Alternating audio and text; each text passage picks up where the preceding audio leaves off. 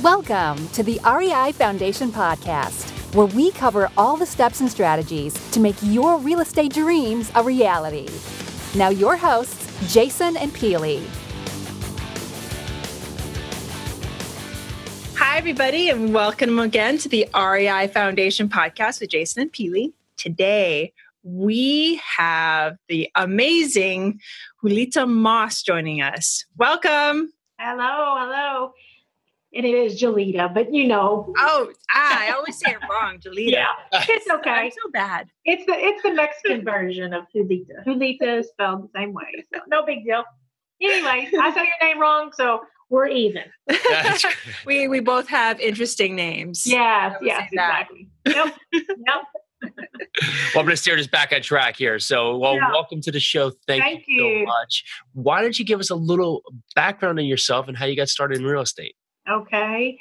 Well, um, started in two thousand five full-time. I was in corporate America fourteen years. Company was bought out. And then at that time, I was given a great opportunity to do what I loved to do. I had rental properties when I was working in the corporate environment and decided that that's the route that I wanted to go and explore. And, you know, I started small and actually just kind of took it one step at a time, very slowly, and just started kind of growing my portfolio year after year. So two thousand four, bought a house. two thousand five, bought two houses. two thousand six, bought seven houses. So wow. As the time progressed, I just started to build the portfolio and did a little bit of um, flipping during that time. Did not do any wholesales until the last two years. Um, but the, my main goal was um, owning property and owning single-family residence at the time. So here There's we are. There's a lot of great stuff there. So one of the first things I'd ask is you, you have a corporate job and you decide to buy rental properties. What, yes. what was the urge that gets you into there? Well, I mean, like I came from a family that owned properties, um, some, some real estate, you know, in my family. So that was kind of in my blood, and having a full-time career job made it easy to go to the banks to get a loan. Um, and it was just something I loved.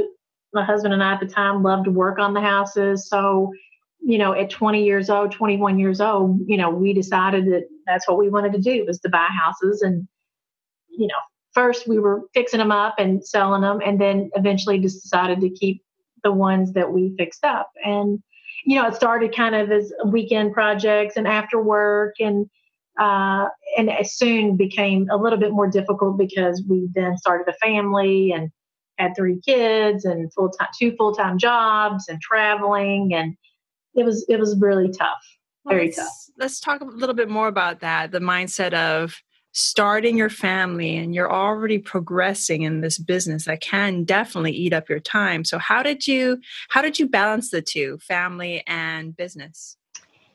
Well, for me personally, family always came first, and that was um, something from our, you know, in our life that we determined is that our kids were always to be put first before any jobs, uh, any careers, and.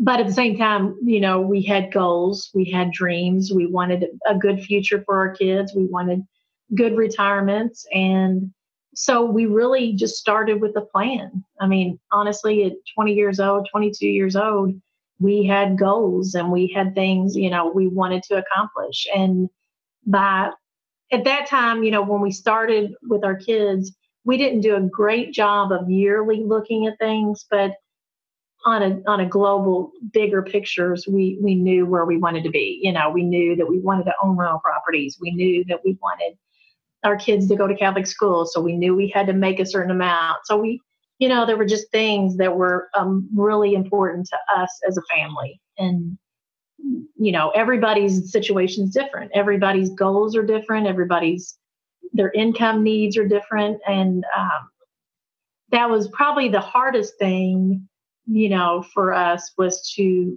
not judge and not, you know, look at somebody else and say, what do they have and what don't I have? It was, it was more about what was, what was important to us and how do we accomplish those things? Nice. So after fourteen years with a company, how did you just make the jump after that company, just not yeah. go back into the corporate world and go out there and just take the risk? And it seemed you're set up, so you, you've been doing these, so it wasn't a brand new venture, but just that you talked a bit about having certain certain levels, you know, your kids going to Catholic school and other points, but now you're going into this world where there's no guaranteed income, there's no weekly paycheck. Uh, that's a struggle for a lot of people. What, what told you it was the right time to make that move? Uh, I mean, I was fortunate enough that the company that I was with, I did get a severance. So that kind of gave me a good cushion to um, take that risk. But um, probably more importantly, it was just the desire. It was the desire that I did not want to go back into a corporate job. Uh, you know, I worked, I worked forty hour week job, plus having uh, three kids, rental properties. I mean, there was a lot of things going on in my life that I determined that that's just not what I want. I didn't want that life anymore. And I'm not, um, I'm not real good at the politics, and I didn't want to go back to uh, another corporate environment. So I just, you know, I just made it up in my mind that it wasn't going to be a matter of, you know, how successful I was going to be. It was just a matter of when and how. And I'm very fortunate that I have a great support system. You know, my family's very close uh, to me. So, you know, if I had to have a Saturday showing or I had to do things, I had help. Um, you know, like everybody says, it takes a village to raise your kids. And we all know that. Uh, and I definitely had that support, uh, you know, from my husband at the time. And then, you know, um, you just, just, you just take it in strides, and you just, you know, I, my theory was always do something, even if it's wrong. You know, if you do, if you just sit around and wait and go to classes and listen and listen to podcasts and, but do nothing, then you're never going to get anywhere. So, I mean, there's a lot of things looking back, how many mistakes that I made, how many things that I would have done differently now. But if I wouldn't have done them, I wouldn't have been able to grow, and I wouldn't have been able to learn, and I wouldn't be able to now own twenty properties over twenty years. So that's amazing. Let's delve a little bit more into that. I mean, let's, you have an incredible mindset. And I know at some point you became a single mother as well. Mm-hmm. So how do you, for, for anybody out there that has, is like thinking about all the excuses of why not, how did you get over that? Why not? How did you have the faith in yourself to take that jump and stay and stay the course? I guess, again, back to the passion. It was, I never felt like it was work. It was really more about just, I enjoy, I enjoy it. I still enjoy it, parts of it. There's still, it's, it's a job. I mean, you know, it's not a get rich overnight scheme. It's, it's not easy. You know, people can sit around and say, oh, it's great, whatever. But there's days that you want to give up, and there's days that you want to just throw in the towel. And believe me, there were many a days that I would reach out to a friend or reach out to my mom or reach out to somebody and say, I think I just need to go back to corporate America. And, you know, it was a steady job. It was a steady income. I got a paycheck every two weeks. I had insurance. Um, but, uh, you know, when, when the time passed and the, and the little ugliness would pass, then I, I would refocus again and, you know, um, stay energized. And that's the other thing that I can, you know, say about staying focused is sometimes you have to just break away from it, take a vacation, go to the park, get away from your desk. Um, we all, a lot of us work at home, and it's, that was a hard transition for me when I left corporate America, that I'd been working in a company for fourteen years, going to work at seven o'clock every week and every day, coming home at five o'clock. Making dinner, doing baths, you know, all that. And, and then to wake up and say, nobody has, nobody's telling me what to do. Nobody's giving me a budget to work with. Nobody's giving me any K P Is that I have to meet. I had to figure all of it out by myself. And being in groups like we're in, seven figure flipping, six figure flipping, you know, I did that as well when I first started. Um, I did a group in Atlanta for a year and a half, very similar to ours. It was a a little bit different from the standpoint of um, it was a much bigger group. But I did personal coaching. I did um, every eight weeks I drove to Atlanta and went and got trained. So, you know, it, it's really about making the commitment to your education. Uh, my mentor at the time, who now is my acquisitions person, uh, the voice, awesome. Yeah, talk about full circle. Yeah, um, he told me the very, when I when I was leaving Brown Williamson, the one thing he said to me is, well, as we were leaving lunch, I was like, well, what advice would you give me? And he said, the best advice I can give you is uh, invest in your education. And he said, you don't know how many people I go to lunch with, people that say they want to get in the business and whatever, and they never do any of that. They they talk about it, but they don't really do anything about it. And that's really, you know, what kept me on track is growing and learning and trying. You know, when I first started going to those classes and they started talking subject twos and lease with options, I, mean, I had no clue. I mean, it was like a foreign language, and to understand and to, but to keep hearing it and to hear it and then to come back and do it, it was like an opening, you know, your ear, you know, that they say about you only hear it when you're ready to hear it, or you only see it when you're ready to see it.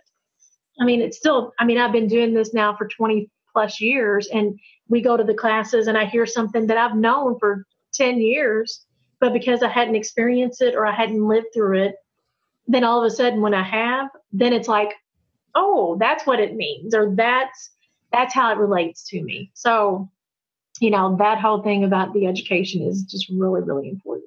Wow. That's so amazing. I mean, that was, that was actually my next question. I was going to ask, I was going to ask you, how did you learn?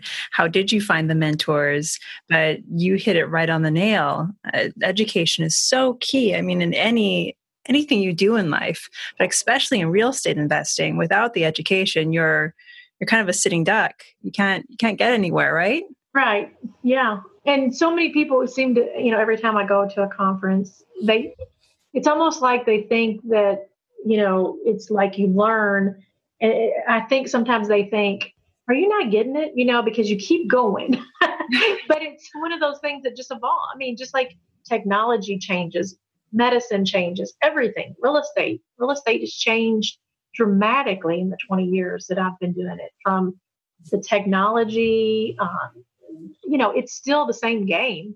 It's still buy low and sell high. I mean, it's no different. It's just a matter of how we're doing it and the competition that we have, the shows that are on T V, and the education that the sellers now have. I mean, it's just a different, a different arena. Um, getting, you know, getting loans. two thousand five, I mean, I, anybody could get a loan, two thousand four, two thousand five, two thousand six. And then we all know what happened in two thousand seven and two thousand eight, and the our whole world changed, my world included. And, you know, at that time, all I could do was just hunker down and um, just survive. It was really a mode of survival. I, I did not give, I did not miss a payment. I never was late on a payment, but it was hard. Those years were de- definitely difficult, and uh, but it's made me learn also not to over leverage and not to uh, overextend my credit, and not to to do the things that I've seen other people do. And um, so, all good lessons. And and as we you know continue to go forward, and as you all know now, I'm including my children, my my kids into this business. And it's like, so how's that going? It's going very well, actually. Evan finishes, my oldest finishes in December, and he's coming on full time. So it's scary in the sense of, um, you know, I've supported him for twenty-three years, but now the thought is always that when they graduate college, they'll be on their own. Well, now, you know, he's coming along with me, but he's been actually been doing dispositions for the last six months. And, you know, learning, as you all know, he came, he's coming to a lot of the, the conferences and getting on the calls, and really going to jump into there full time. And then Adam, my young, the middle one, same thing. And then Jacob, well, he's a freshman in college. So, you know, we'll just move them right along. And if they want to do real estate, which they seem to all want to, that's great. I always tell them, though, do what you love, because it, I don't know if you all have seen that thing on Facebook about, you know, you have this amount of time, you know, when you're going to school, and then you have this amount of time when you retire, and this amount of time is for all these years you have to work. You better love what you do, because that's a big old chunk of time. You gotta, you know, you gotta fill your days, and you gotta fill your life with things that make you happy. And, and again, it's not every day. I'm not static every single day, and there's hard days, but for the most part, it gives me the freedom. Because that was the other thing. When my kids were in grade school, I wanted the opportunity to be that parent that could go on field trips. I wanted that be that parent that when they got home from school, that I was there with their homework, and I wanted to be that um, supportive. And now, again, you know, now that they're older, now I can focus more on my business and growing the business. And during those years, it was a matter of just growing my portfolio slowly and consistently, and not spending um, unresponsibly, because I'm I'm a conservative person by nature. Mm-hmm. Um, and but you know, the planning part is critical. As far as, you know, when you, when you're when you have a plan, it's easy to stick to your plan if you if you look at it each day, or you know, every week or every month, um, to kind of know where you're going. It's like, you know, a roadmap. Well, let's talk about your business. What, yeah. what is the current focus of your business day in and day out? Right now, it's uh, in the last year, it's been mainly on the wholesaling side. Um, again, you know, I have twenty properties in my rental pro- portfolio. Um, last year, I did five flips and about three wholesale deals. This year, it's like only three flips and about thirteen wholesale deals. So it really, this past year has all been, and since I joined the group, it's all really been about my systems. So it's been setting up the Facebook pages, setting up the website, setting up the C R M system. I mean, it is, I really felt like this last eight or nine months that my buying capacity has been lower, because my attention has been on building the systems and building the structure, and not going out on the appointments. And I did hire a bookkeeper, so that helped helped tremendously. I hired the acquisitions person, as I mentioned, that, you know, he's my mentor. Um, so, but it's been very slow. It's not been. Uh, I'm not. I don't have the growth. I, I'm not here yet. You know, it's coming. I'm de- yeah, it's definitely coming. And the foundation. That's my whole thing. Is. Yes. I'm trying to set the foundation, because I know it will. I, I'm I'm living proof that it does work, that if you stick to it and you don't give up, and that's hard to do. And I've, I've been guilty of stopping my marketing, and then all of a sudden my, you know, my calls stop. And I did that because, you know, I was doing a lot of things by myself. I was a one-man show for eighteen, twenty years. And, uh, now I've realized that I definitely have to, you know, I need help to grow, to be able to grow the business. Nice. And talking about the help that she's, or going off with the help she's uh, talking about, is uh, Justin Williams and House Flipping H Q. His coaching programs are House Flipping Formula, Six Figure Flipping, Seven Figure Flipping, and now Eight Figure Flipping. Right. Um, and both... Both Jolita and I and Jason are part of the Seven Figure Flipping community, and it has skyrocketed our businesses. And we're in the same boat. We're like, we are focused on creating sound foundations for our business, because without the foundation, you really don't have anything. You right. need to have that foundation. You need the systems in place to really, really take your business where you want it to go. It so, also allows you to break through the ceiling, because you see yes. other people doing things at just catastrophic levels that you're not associated with within your day in and day out. And when you see so many other people accomplishing so many different amazing things, it makes it so much easier for you to reach that level. So you can take that next step very easily. And now ten steps farther past that, you're not even close to the guys that are way down the track. And it, right. you're saying, okay, well, that's attainable. Yes. So now how do we get to those steps? That's exactly right. That's amazing. And, but still, I mean, take a look at your growth. I mean, you have those twenty, twenty, uh, Uh, homes in your portfolio. Last year you did three wholesales and seven flips. Was that what you said? Five and, uh, five and three. Yeah. And this year you did three flips and thirteen. So you're still doing more deals this year than you did last year. So kudos to you. Congratulations. It's huge. Right. And yeah. The year's not over yet.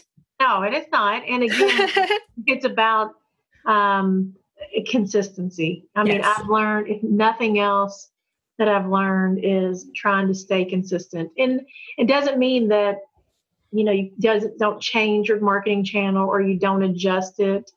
Um, you know, a perfect example is my bandit signs. I, I'm, my bandit signs have worked so well through the year, and I got busy.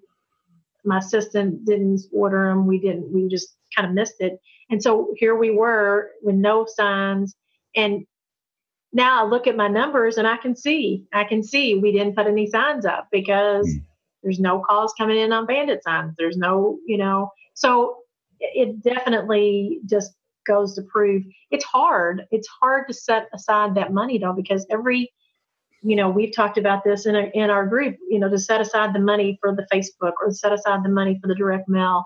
It's very difficult, especially if you're working with a set budget and that is all that you have to work with. Um, and we all, I mean, none of us have unlimited budgets. So you have to make those hard choices about what's working. And I'm getting better at this. One of the things that I haven't been really good at in the past is doing my K P Is and seeing what's working and what's not working. And I'm realizing, yeah, I'm realizing that that is key. I mean, because how can I tell, you know, how can I tell soon to be Evan what new marketing channels or what is working and not working if I don't know? So, yeah. Yeah. you know, really digging into that this last month. I mean, I really have dug into my, uh, and you know, what I'm finding out is some of our leads that are coming in, we're not doing a very good job. The ones that are for that week, yeah, we're doing great. We do great follow-up. Russ does great. He's a great communicator and he follows up with them well. But when the, when they get down and they start kind of dropping and we haven't heard from them for two weeks or three weeks, they have the tendency to just kind of fall off the face of the earth. And that's money we spent. So yeah. I'm really making an effort to, uh, my, my, my new thing is no lead left behind. So it's yes. like, we are going to work that lead until we bug the crap out of them or they've sold the house or whatever. So until you can't work it anymore. So we can't work it anymore. And also one of the other big, huge things that I'm focusing on this, this until the end of the year that we've been working on the last couple months, um, is the niche list, because I really want to be more, a little bit more ninja. I mean, after our last meeting, that was kind of a takeaway for me is that, um, and, and when I look at my numbers, when I see the the deals that I've done the best on are the ones that not everybody's going after. And so, you know, the driving for the dollars and the, the probates and the, you know, the code violations and things that take a little bit more effort than just going to buying a list. You know, my equity list does not pull real well. Maybe it's my market or maybe it's because I haven't done it long enough just yet. But um, the ones that we do the best on are have a tendency to be our niche. And, and you know, the Les Pendants, even though those all come with their own problems in itself, you know, we just, you know, I just try to work with, make sure that Russ understands when he goes to a lead, this is came in through an L S pendants. So know the situation. So he's aware that they're behind and whether they want to talk about it or not, that's how I know that they're behind because we, we know that we got them from that list. So really just being a little bit more, um, um, well, like you said, ninja, ninja. Yeah. Taking the information of what we have and making sure that we're all aware of, of it and, and using it to the best of our knowledge and using it for the follow-up and using it in our systems and our C R M and setting up automated processes to them. Nice. What's something in your business right now that you are really focusing on? So you, you talked right now about, about being nicheless, but what's something that's that's been a struggle for you currently in your business that you're working with your team to improve on? Um, probably the biggest one has been the follow-up, you know, just um, making sure that, because when when Russ, the acquisitions person, gets overloaded, obviously what happens is those other leads just kind of get pushed to the wayside, and that follow-up doesn't get, um, doesn't, you know, we don't, we're not using that to the best of our ability. So setting up systems for that. So doing a lot of the automated, the voice blast, the emails and the text messages that are going out, out of Investor Fuse. That's probably been the biggest. And then also, um, which now I'm there, but it, it took me a couple months to get there, is to automate the direct mail. So, because in the past I was, it was one of those that we would do the list, and then every week it would be like, okay, well, who's, you know, who goes where, and, you know, how many are we going to send out and all that. And, mm-hmm. and so now we went with a company that literally, this is the schedule. So for twelve weeks, they know every, every week, how many go out and who goes out, and we're building off of that. So we started out with fifteen hundred, and then what we've done is added little small buckets, and whether that's when, when the four week time comes around for the um, niche list, after four weeks, then they're going to get a postcard. So now they get dumped into there. So that fifteen hundred now is up to twenty-five hundred, and we'll just kind of keep building that to try to stay in that uh, twenty-five hundred a week. So really more so of just taking away the thinking and taking away the doing and making it more automated. So now it's just, they have everything on file. They just, I mean, we don't even do anything. Now, when that twelve week time comes up, you know, we will provide them with a new list, and there'll be some things that we have to do there, but not every single week. Because what was happening is, you know, they had to have the files on Thursday. On Wednesday, we were scrambling around, you know, trying to get on the list. Sometimes we would, sometimes we wouldn't. And so, yeah, that's, that's it sounds like it's much better this way. Automate everything. Systems, aren't they crazy? Yes, it is. I don't know why it's taken me so long.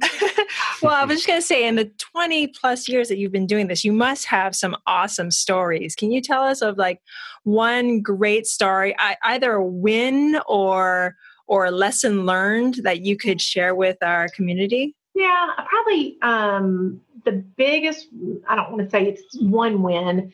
One of the best approaches for me is um, creative financing.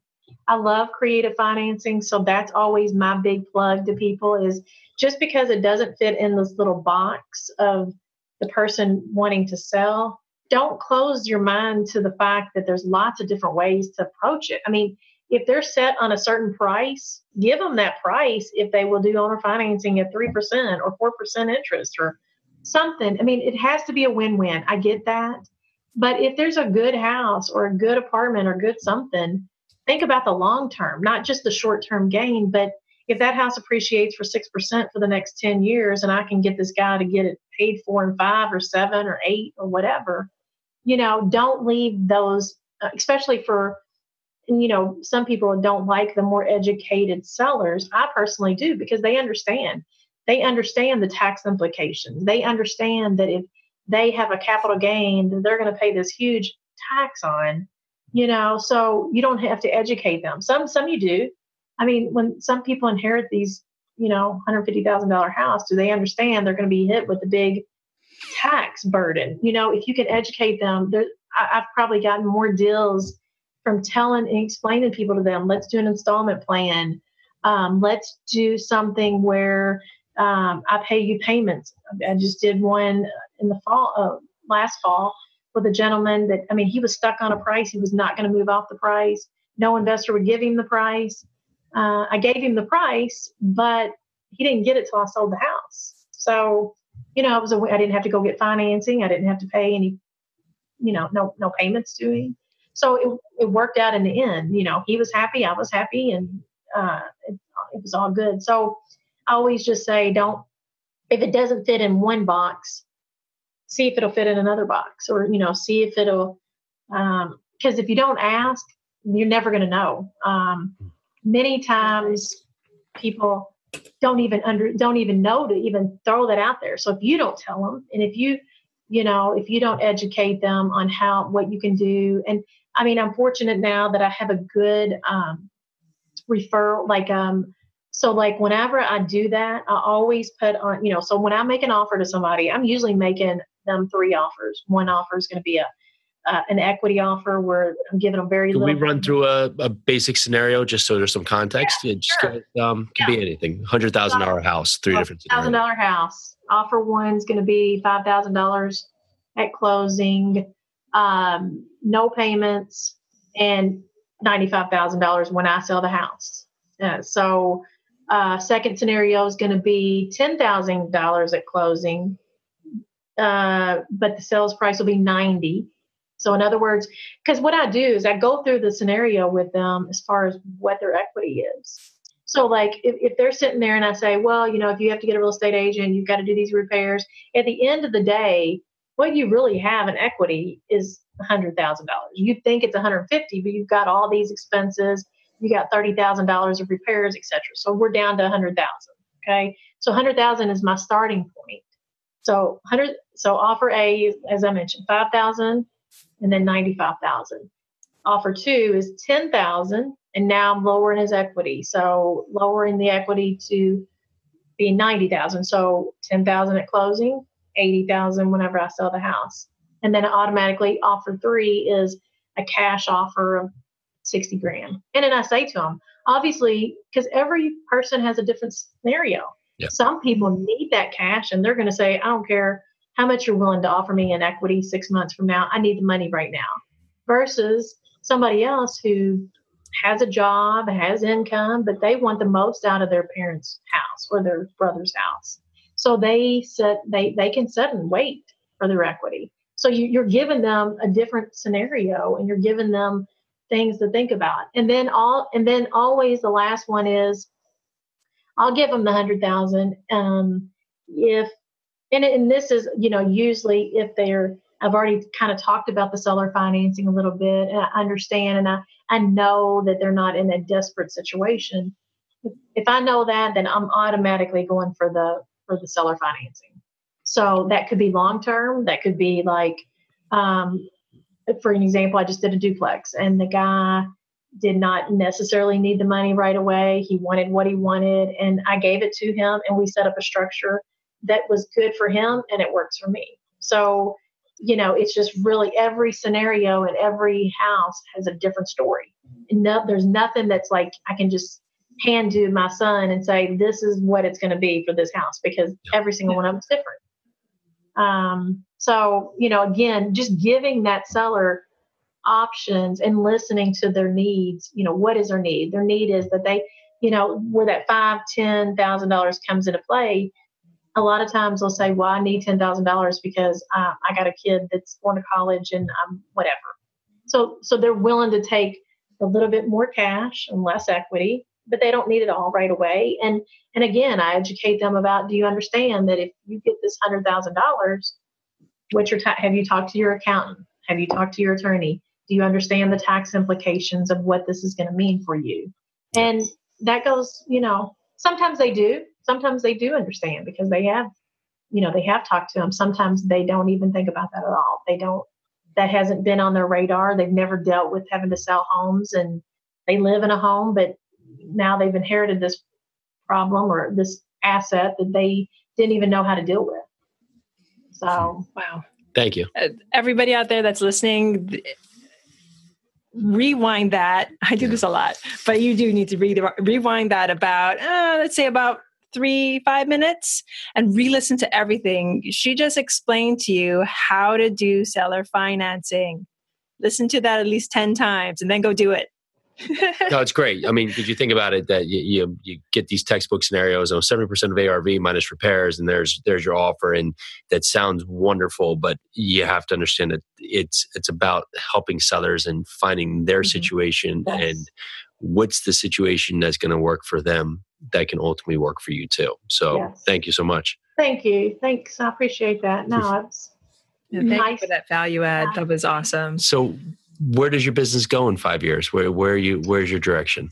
Well, I'm hoping to be sitting on a beach, drinking drinks, and just collecting checks. No, I mean, Evan, you know, honestly, you know, I just hit fifty this year, so my goal was, you know, at, at fifty to have a retirement plan of ten, you know, ten to fifteen houses paid for.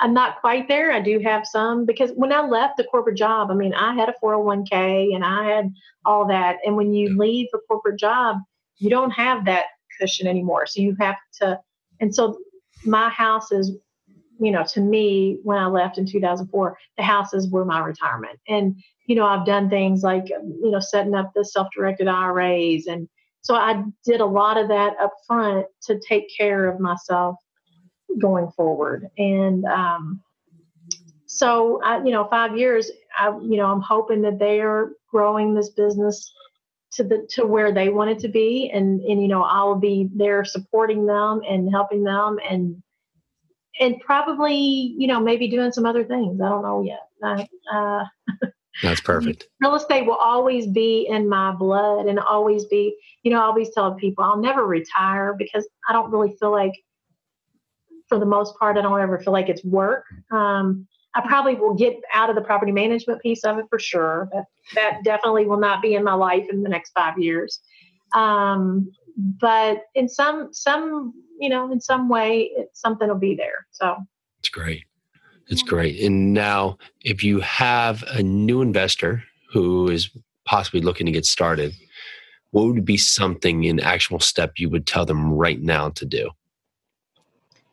Oh gosh, network, network in the R E I A groups, or the, you know, whatever, whatever their groups are there. Um, latch on to somebody that is doing the business, make a friend, go to lunch, take them to lunch. Um, you know, especially if you're working a full-time job, raising a family. I mean, maybe it's not something you can do right away, but you can certainly learn a little bit at a time, and you can make a connection with Um, somebody that's doing the business. I mean, we all love to teach. We all love to mm-hmm. uh, have somebody, um, you know, latch onto you. And, and I, you know, that's the great thing about this business is there's not, there's so much, there's so much out there that there's no competition, really. I mean, you know, we all end up sometimes at the same houses, but at the end of the day, you know, there's enough to go around for everybody. Yeah. So yeah. Don't be scared to, you know, reach out to an investor or reach out to an agent, you know, depending on what they wanted to do. But networking is something that I didn't get to do a lot of when I was um, younger, because I was a single parent. I was, you know, doing the soccer and football and baseball every night. And, uh, and that's something that I, I don't, I don't want to say that I'm not paying for now, but I don't have a lot of those relationships with agents or other investors that some of my counterparts do, um, because I didn't have that. So now, now that's what I'm doing. So, you know, reaching out and doing other things. And, um, I was always, my, my head was just, when I had time to work on the business, I had to work on the business and not network. But, you know, when I had, when I had a job, I mean, I certainly went to lunch, you know, so I, I just call and see if I could go to lunch with somebody, or, or, you know, never eat alone. Yeah. Yeah, exactly. Right. Right. Right. And, you know, and the whole thing, uh, education, that's my other big plug, is do the podcast, read. I mean, I, my kids, it's amazing. Uh, honestly, they're twenty-three, twenty-one and nineteen, and they are listening to more podcasts than I listen to. They're, my son last night for his birthday, he, he, he ordered, um, the Zig Ziglar books. That's what he wanted for his birthday. Huh, wow. Great. twenty-one years old, you know, that's amazing. Um, yeah. My youngest, my nineteen year old is, um, he's one of my private lenders. He had a thousand dollars and he wanted to, back in the summer, he said, cause he hear, you know, he would hear me talking. And so he, um, negotiated twelve percent wow. on his one thousand dollars. Yeah. Good for him. Yeah. That's huge. I'm sure he knows like what that, what that twelve percent is going to get him in the future. Yes. To the penny.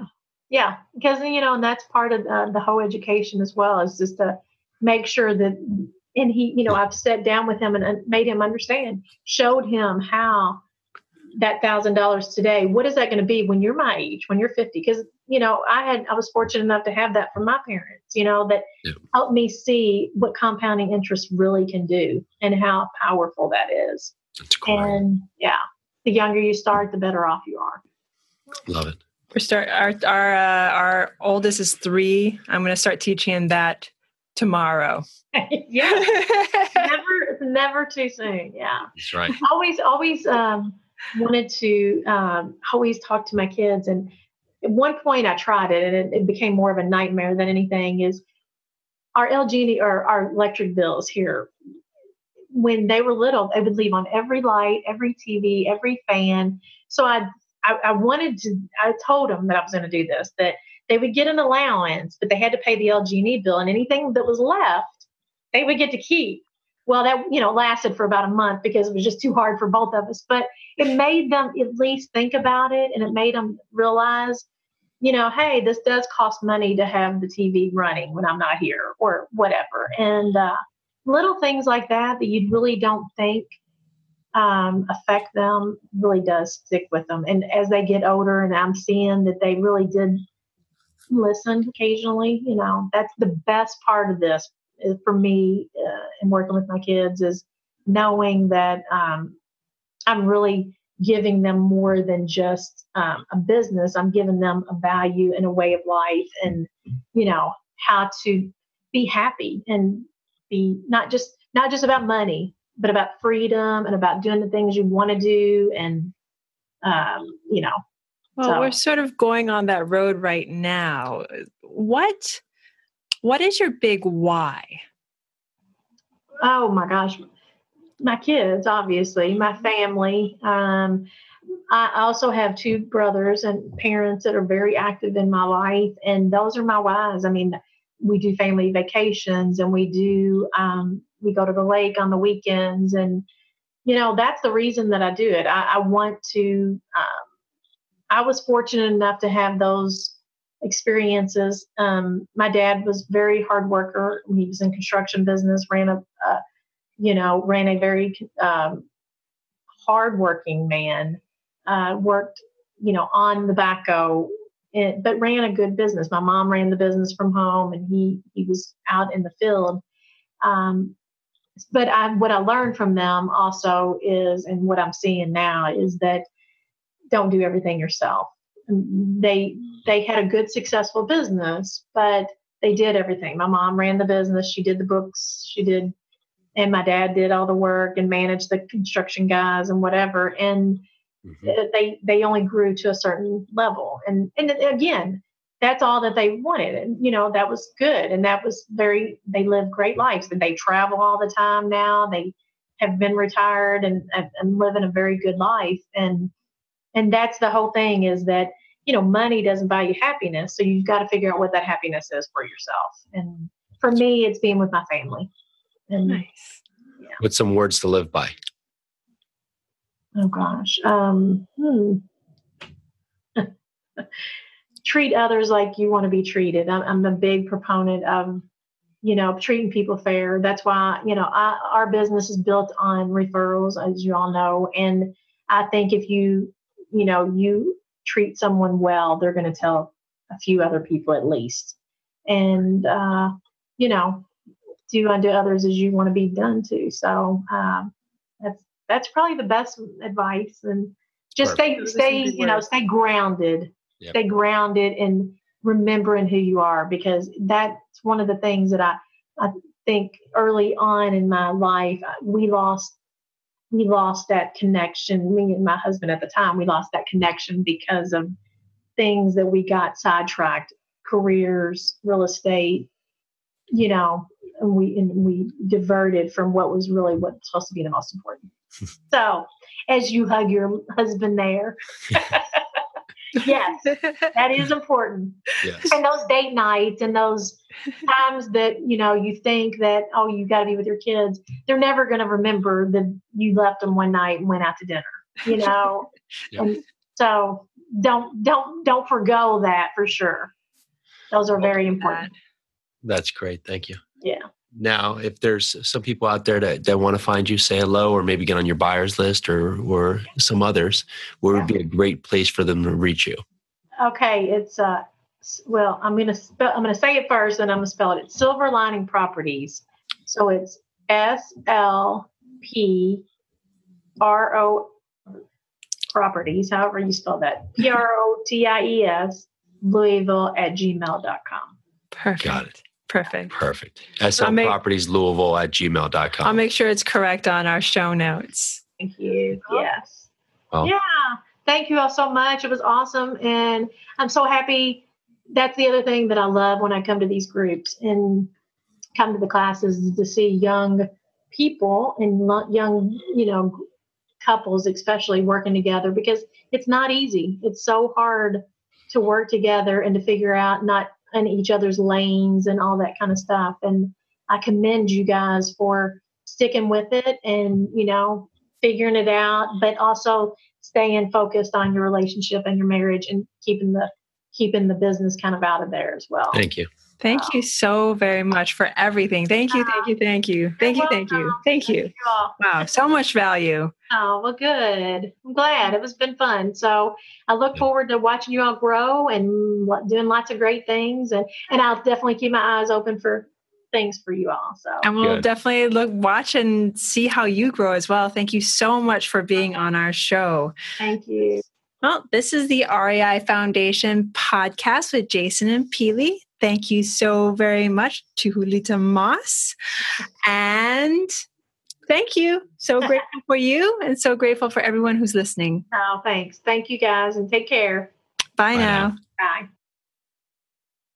Thanks for tuning into the R E I Foundation podcast. Check back next time for more awesome tips and strategies to launch your new you in real estate.